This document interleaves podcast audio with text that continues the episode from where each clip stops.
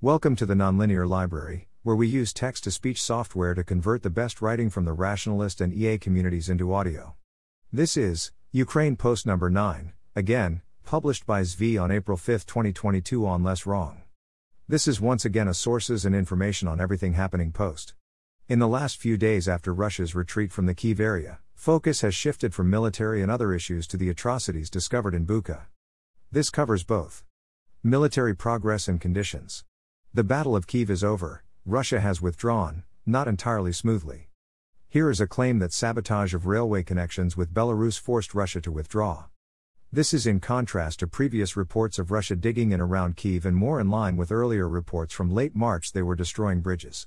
The entire Kiev front is now back in Ukrainian hands, including Chernobyl. The Russians may or may not have been playing chicken with nuclear power plants, but they do not seem inclined to use them as hostages as some originally feared. It appears they are indeed instead going into some sort of phase 2, with more limited war goals involving claiming territory in the east. The primary effort looks indeed to be in Donbass. The goal appears to be to encircle Ukraine's forces. If Russia's efforts to do this fail, there does not appear to be another path to success even in the east beyond grinding down over a long period. That does not mean this was ever the plan. It wasn't, although the encirclement aspect was. Bret Devereaux points out in this thread that Russia's attacks are entirely consistent with trying to encircle the Ukrainian army and capture Kiev with a quick knockout punch to achieve a fait accompli, and complete massive overkill for the goal of taking the rest of Donbass. Also, there are any number of other things Russia could attempt to do instead, including something outside of Ukraine. Here is the new map as of 3rd of April. And here's April 4th from a different source, for contrast. Here is a third source from April 5th. Yellow is reclaimed territories. Russia will attempt to use what remains of the withdrawn invasion forces in the Donbas, where they will try to claim a victory that much more urgently. Ukraine will be able to free up a lot of its own resources to do the same. At one point, there were 80,000 defenders in Kiev, many of which are now unnecessary. According to some reports, Russia then made preparations to attack Kharkiv, 4th of April. They had a covert mobilization starting on 3rd of April, but the convertness level leaves something to be desired. I also have no idea how they think this is going to work. Previously, Ukraine had been actively making progress in the area and should now have far more forces locally available. Metaculus did not adjust. Russia claims some Mariupol defenders surrendered, which those defenders then denied. Given what we know, and the likelihood anyone surrendering would be tortured or simply be killed, I would not expect a surrender. Threat of some things not going so well for Russia on the war front. From 27 March, Russian soldiers often steal civilian phones to communicate with, which is rather poor operational security as it is very easy to listen in on the calls. War crimes. Now that Russia has withdrawn from some areas around Kiev, it looks like Russian troops did some rather horrible things. Images of mass murder in Bucha are appearing on televisions around the world. Is it possible they do not indicate what they seem to indicate? Perhaps, but it seems very unlikely. As always, there are reasons to claim such things happened when they didn't, so treat all claims with skepticism, especially extreme ones. Some false claims inevitably slip through, at least at first. With that disclaimer out of the way, still seems like things are at the level where it is worth highlighting some of the claims of what happened, which again, I am not in position to verify. Wall Street Journal, original title was Ukrainians Count Dead, Dig Mass Graves, Clear Land Mines After Russian Pullback. New title is New reports of war crimes emerge as Russians retreat from Kiev area. It starts like this Bucha, Ukraine, more than 100 civilians lay buried in mass graves in this suburb of Kiev after Russian troops withdrew last week, one of several regions in which Ukrainian officials and independent rights watchdogs say they are uncovering evidence of war crimes perpetrated by occupation forces. When the Russian military forces abandoned Bucha, it left streets littered with bodies of civilians. Human Rights Watch on Sunday released a report documenting instances of rape and summary executions in Russian occupied parts of Ukraine, including Bucha, as well as other alleged crimes. Wall Street Journal also ran an editorial saying Biden was right and Putin has to go. Yes, we need the pictures. It matters. Pictures. Pictures. Picture. Picture. Short video. Short video. 6 minute CNN segment without the pictures, it's not the same. First hand account from a soldier, worth reading. First hand report. We have reason to believe we will find similar scenes in Sumy. The pattern isn't subtle. Thread from last week on rapes. Ukrainian official says on April 5 that similar conditions to those in Bucha indeed exist in many other places. Obvious caveats there, but them overselling here seems unwise.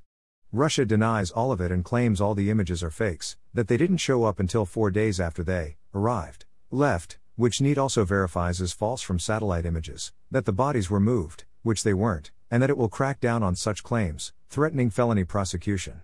Link has analysis of these Russian claims, as well as links to many graphic videos. Here is one thread about other places. He later had another follow up thread on the starvation aspect. RT reports Russians killed 93 Ukrainian civilians, claiming they were deserters in civilian clothes. Could potentially be trying out a new line. A potentially interesting angle. State Department claims what happened in Bucha was a deliberate campaign. In response, France, Germany, Spain, and others expelled diplomats. Latvia lowered its diplomatic relations with Russia. Lithuania expelled the Russian ambassador.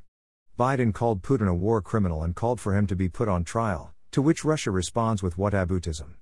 USA also wants Russia suspended from the Human Rights Council. Boris Johnson says he will not rest until justice is done, I give him a day. He also called for maximum sanctions, whatever that means, matching my image of him from reading descriptions by Dominic Cummings. In Ireland, Russian embassy asks for government intervention because their bank accounts got closed and no one is willing to deliver them any fuel. Good luck with that. The Czechs sent Ukraine tanks. More, from a number of Eastern European nations, may be on the way. Thus the lack of surprise in these two pictures. Day before the war. April 4th. As usual, Twitter responded by suspending at least one of those trying to share information on the terrible things happening, saying it is against the rules to share such terrible things. Genocide. Zelensky is calling what Russia is doing genocide. It certainly seems to fit the UN definition. A genocide scholar agrees. Then there's this, which has been published by Russian state media. Here is the Russian media original source. I have read the Google Translate version of the original, and the summary here, if anything, downplays the content. If you want to split the difference, here is a longer thread that covers more details, the shorter one is reproduced below. It is clear that in this lexicon, Nazi simply equals Western equals any opposition to Russia. It also says quite plainly that all Nazis deserve death, and that Ukraine and its culture must cease to exist. Anyone who took up arms is explicitly to be killed, but it clearly goes much farther than that, with calls for liquidation. Passive Nazis who supported the state are also guilty. The design here says it envisions some sort of fully demilitarized, and likely occupied, rump state in western Ukraine where people who hate Russia can go but that does not seem compatible with the rhetoric otherwise used. That does not make this policy, but there is only one reason to allow this to be published. It is all consistent with Russia systematically destroying monuments, looting churches and museums, and taking Ukrainian history textbooks. In Putin's Russia, USA claims that Putin is not being informed of the real situation by the Russian military. Many say this may be the actual greatest insult one could throw at him, given his background as KGB, to call him uninformed. It is almost certainly true. Who would dare tell him what is happening? That doesn't mean he can't figure it out on his own if he wants to, but full and honest communication is not possible here. Kasparov will keep repeating that Putin must be opposed and must go, and pointing out that people should stop denying this obvious thing. Here he was on March 26 after Biden said Putin could not remain in power to point out that Biden was obviously correct, and to point out that in his model saying this explicitly is helpful. Here he is later on March 28 calling for more support for Ukraine, along same lines. A report from Russia on April 1, so before the full retreat from the Kiev area, that Russians felt confident in victory and did not expect major disruptions in their lives or for companies to stay away from Russia for long, the few months theory. Some scary other stuff is included as well, like the normalization of the use of nuclear weapons. I'd be curious to hear an update now. Golly, a thread of advice on how to do effective sabotage in Russia, in case anyone reading is interested. March 26, member of Russian parliament suggests invasion of Poland. At least for now, Russia seems to be holding up from the sanctions rather well. The ruble has stabilized, although who is willing to hold it at these prices, I have no idea, except for short term use, and the reports of shortages and panics and dysfunction have stopped. If there were major problems, I would expect to hear about them. There is still hope for new, more impactful sanctions or for greater effects over time but the most impactful estimates seem clearly wrong. March 26, at least one place in Russia runs out of paper. March 27, warning on Russian state TV that if they cannot beat Zelensky and sign any peace treaty whatsoever, that will be the end of Russia. The new statement interview that's been going around, for those who missed it, claiming that Russia needs some kind of victory and will find a way to get one no matter what, and generally giving Russian perspective. Sees risk of escalation as very high. March 27, Russian parliament introduces bill to make all who speak Russian Russian citizens residing abroad. Speculation is that this is to justify future interventions, could also be a way to attract good people. Interesting thought experiment what would happen if we did the same for everyone who speaks English? March 28, citizens of unfriendly countries will be unwelcome in Russia. Oh no. Thread arguing that Russia's military performance has historically been quite poor and thus we should not be so surprised by its performance this time around. Also, some thoughts on working on and viewing Russian history in light of current events. Like everything else, one should not worry that accurately describing past events will somehow help the wrong people. That way lies madness. An argument that it is the correct mistake to overestimate opponents such as Russia. I agree that the cost of that mistake is lower, but it is very much not first best to believe false things in military situations. Yes, one shouldn't assume the enemy tanks will be stuck in the mud, but one should plan that they might indeed be stuck so you can take advantage. And there is the very important argument that Ukraine was initially denied aid on the basis of the situation being hopeless, so these pessimistic forecasts did real damage. I had selected Russians with attitude as my attempt to hear what the semi plausible Russian line on things was, but finding one of those proved difficult. If anyone has a new pro Russian source to take their place, let me know. I demand a plausible lie. Kamil Galeev has doubled down in many of his threads in predicting if the West stands firm, not only the fall of Putin but the collapse of the Russian Federation. In this one, he compares it to the collapse of the Spanish colonial empire. Galeev also speculates on Russia's future. If Russia is seen as winning in Ukraine, he predicts an outcome similar to North Korea. If we stand firm, he predicts Russia breaks apart. April 5, TV host calls for killing as many Ukrainians as possible. Russian host also explicitly says Tulsi Gabbard is a Russian agent. Russian soldiers behaving terribly? No, no, they must be Ukrainians dressed up as Russians. Russian soldiers impressed with how rich Ukraine is? Sounds weird, Ukraine is rather poor, but Russia's wealth is concentrated in Moscow and St. Petersburg, and the places Russia actually gets its soldiers are that much poorer. Man holds up signs saying you can't arrest everyone, is arrested. Russia planning its usual size crop of spring conscripts. Leaving Putin's Russia? We have questions, Link. With so many tech experts leaving, Russia is hoping it can help convince them to stay by exempting them from the draft. It is an interesting dilemma. If you admit you're an expert, you can't be drafted, but also you can't leave. I wonder if they have linked up the two lists successfully. Sanctions, oil, and gas. Biden released a million barrels a day from the Strategic Oil Reserve, and in order to do that, he is drum roll, please waiving the Jones Act. Nice. My tax incidence modeling confirms the story checks out. The correct play is to tax Russian oil, Mr. Russia tried to respond to sanctions by insisting that Europeans pay for its gas in rubles.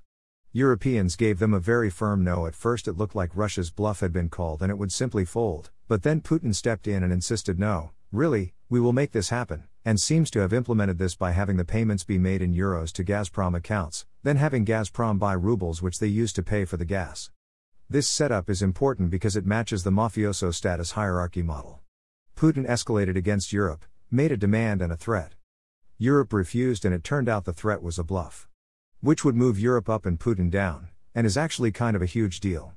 Putin's whole system collapses if he makes threats, doesn't get what he wants, and doesn't follow through, but he couldn't follow through for real. So Putin claims he got what he wanted. Interesting. Man responsible for Nord Stream 2 says he regrets it. Man is not resigning. Germany takes control of German branch of Gazprom to secure energy supply and infrastructure. Not sure how that is going to work exactly. Germany has shown a willingness to switch to coal, that's what you get for closing down nuclear power, if gas is disrupted, but Slovakia and Austria say they won't cooperate with any gas sanctions, and Germany says we need some time, and there are claims they are the main barrier to further sanctions, including by the Prime Minister of Poland. The Baltics are going ahead and stopping the purchase of Russian gas on their own, but even Poland won't be ready for that until December. Given gas is most needed in winter, that is odd timing to stop buying gas. Thread about the technical issues surrounding scaling up our use of heat pumps, claiming the main limiting factor is people to install the systems rather than manufacturing.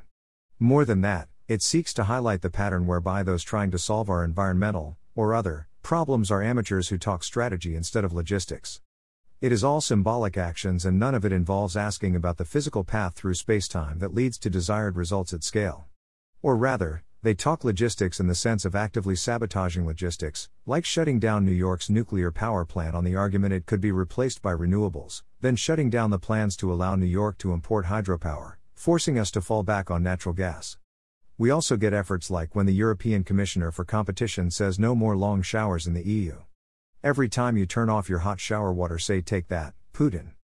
This destruction of the joys of life for symbolic gains while not making the changes that would actually matter is peak European Union. As with climate change, it is not about how much carbon or energy you save, it is about how visibly you suffer. Meanwhile, France is asking people to do their laundry and dishes on the weekend due to supply issues in order to manage demand, which makes sense but also is the kind of thing that used to be handled by Bart Simpson standing ready by the blackboard, changing different prices. Actually impactful new sanctions in the wake of the newly discovered atrocities. Poland, Estonia, Latvia, and Lithuania are closing their borders with Russia and Belarus for all goods. Russia will be cut off from Europe by land. Kaliningrad will be cut off except for the sea. Even better, on April 5 comes a new EU sanctions package proposal that includes full transaction bans on banks and a ban on Russian coal. Still making exceptions for gas and oil. March 22 claim that ruble is strong, it has continued to be strong, but that we should not confuse that for sanctions not working because if we cut Russia off from imports and won't let anyone sell rubles, then there is no way for the ruble to weaken. There is clearly some truth in this, but it is still not a good sign, and also you very much do not want to be holding rubles. Biden's budget includes substantial new support for geothermal energy and storage. Famine to go with our war, pestilence, and death. Russia blocking the exploit of Ukrainian wheat on an Egyptian ship. A lot of people pointed me to Sarah Taber, usually this thread, where she makes the case that the wheat market will be fine. Here are the main points. I am mostly convinced that this will turn out fine, but markets know better than statistics. If prices are spiking a lot, there is a reason. If most wheat stays local, then losing 0.9% of wheat, all of which usually gets exported, can still be a pretty big deal, especially if various places ban wheat exports expecting trouble. This thread claims it will take 15 months for world grain production to adjust, and I see no signs various countries will release their grain reserves to smooth things over despite the obvious futures play of selling grain now and buying cheaper grain futures to restock later. India, however, has a surplus now, and is negotiating to get into various markets. When you don't allow people, who are in no way attacking anyone, with wheat to sell their wheat to you, it is bold to complain about a shortage of wheat. This thread claims that no, seriously, the wild swings in commodity prices, including both wheat and fertilizer, are going to be huge problems for poorer countries, and even threaten to disrupt China's rice crops. Yes, India has lots of wheat to sell, but the bigger problem seems to be not the wheat but the fertilizer. Fertilizer prices are getting crazy high, and this may discourage many from planting more than rising grain prices encourage them, which could end in much bigger production gaps. Paul Graham reports a farmer friend tells him some farmers are indeed not planting due to the high fertilizer prices. If there is not enough ability to produce crops, there is going to be big trouble even if the direct wheat shortfalls from Ukraine and Russia are not too bad. Ryan Peterson asks for everyone's best ideas. EU style. Reminder that we should be very grateful here in America that we have the right of free speech, for Europeans enjoy no such right. As an example, Germans who approve of the Russian invasion could be subject to prosecution. Will Ireland join NATO? Public now supports doing so. The closer EU countries are to Russia and Putin, and the better they know him, the stronger the line they want to take. This is, of course, not a coincidence. Here is a joint proposal by Slovakia, Poland, and the Czech Republic from 25 March. I am fully with them on 1, 2, 4, 5, 6, 8, and 9, especially, how is this not already done? I continue not to believe that censorship is the answer to anything. But given what else the EU is censoring, by their principles they should do three, I suppose. I actively oppose seven. If Russians want to leave Russia, Europe should welcome such folks. Rather than deny visas, the right move is to throw open the border. I am highly skeptical of 10, the exclusion from organizations. I get the idea, but you absolutely can even, and sit across from people and talk to them. That is the point. Austria happy to welcome refugees, but using lack of blue cards to deny them ability to work. They are offering 215 euro per adult, 100 euro per child in social support, which is not exactly enough to buy reasonable food.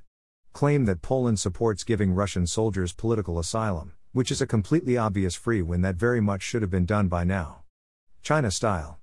The closest parallel to Russia's debacle in Ukraine might be China's invasion of Vietnam. Author here thinks this is evidence that China will learn from mistakes by itself and Russia and avoid them in the future. An alternative interpretation is that authoritarian armies that have not been tested in a long time and then are asked to invade have a tendency to dramatically underperform. It has been a long time since China's lessons and things have changed quite a bit. No one who was there at the time is still around now. China pushing Russian propaganda lines in school. That was before the atrocities in Bucha were discovered. It is too early to know what line China will take there, but state aligned sources for now are still defending Russia. Trump style. By March 26, Trump had returned to calling Putin smart, describing the whole incident as a great negotiation that did not go so well for him. I'd hate to see what he thinks a not so great negotiation looks like. Then he explicitly asked, in public, as long as Putin is not a fan of our country, for Putin to release dirt on Biden. As far as I can tell, the reasoning is that things that help Trump hurt America, so Putin should help Trump? I mean, fair, but a little on nose and saying the quiet part out loud even for him. Russian TV host calls on Russia to help our friend Trump once again become president. Trump continues to trade around 40% to be the Republican nominee. I suppose the Scottish teens do not think anyone will care. Peace talks and victory conditions. For a while there were some plausibly real peace talks. I doubt there will be much talk of peace for the time being after the atrocities in Bucha, as it doubtless makes Ukraine much less willing to compromise. Also, there's the whole thing where it seems there was an attempt to poison participating in the talks Russian oligarch Abramovich, who lost his sight for several hours, and the Ukrainian negotiating team. We have confirmation that three otherwise healthy people had symptoms. Everyone involved has recovered. Not trying to kill the negotiating team seems like an important safety tip for a successful negotiation, but I have a very different negotiating style, so what do I know? There is the implication this might have been done by a hardline faction trying to sabotage the talks, which would make sense. The subsequent public downplaying of the whole incident by all sides also makes sense. Here is a thread on Abramovich, and how he got so rich. When the parties met on 29th of March in Istanbul, the host called even asking for Crimea and an independence of Donetsk and Luhansk as maximalist and not realistic. This seems very much like siding with Ukraine. Ukraine presented a concrete proposal, in which they get security guarantees. I still don't get what they are thinking these actually do for Ukraine. Ukraine becomes a neutral, non aligned nation but can join the EU, Russia withdraws, and they agree to then settle the questions of Crimea and Donbass. Russia seemed to at least be pretending to take the talks seriously, including no longer demanding demilitarization or denazification. Here is a good list of the details. Not sure how this fits into a report from 28 March that Putin responded to a handwritten Zelensky note outlining peace terms with We will thrash them.